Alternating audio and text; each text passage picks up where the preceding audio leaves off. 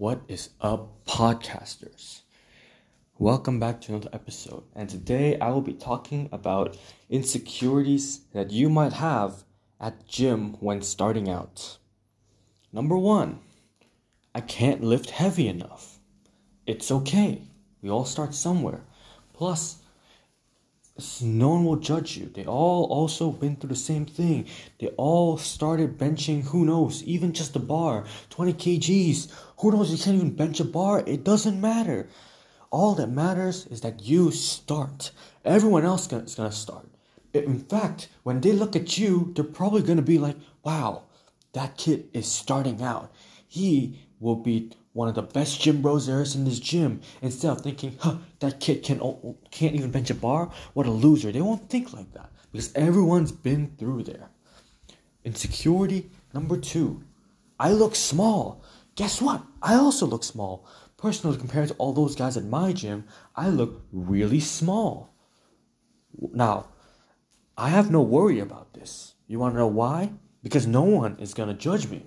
And I know that for a fact because no one is gonna look at that skinny kid and be like, wow, that kid's so skinny.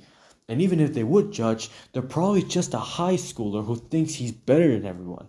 But the real gym bros are the opinions that you want because they all know that you're starting. It doesn't matter if you're how small you are, how big you are. Just don't judge others, and the others won't judge you. Exactly.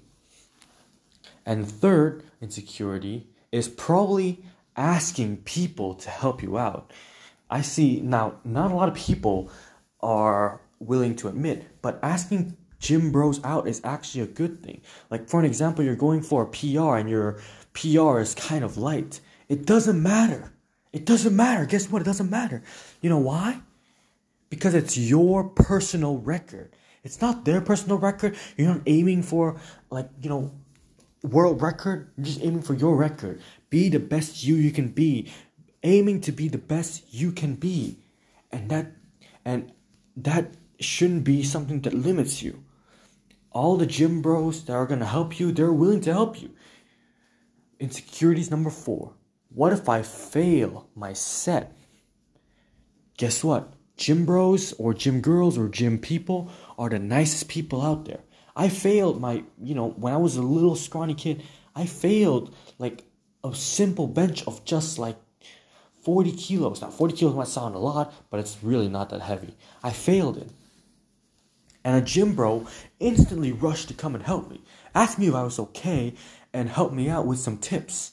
Now, if that doesn't sound nice, I don't know what does. This is your sign to start hitting the gym.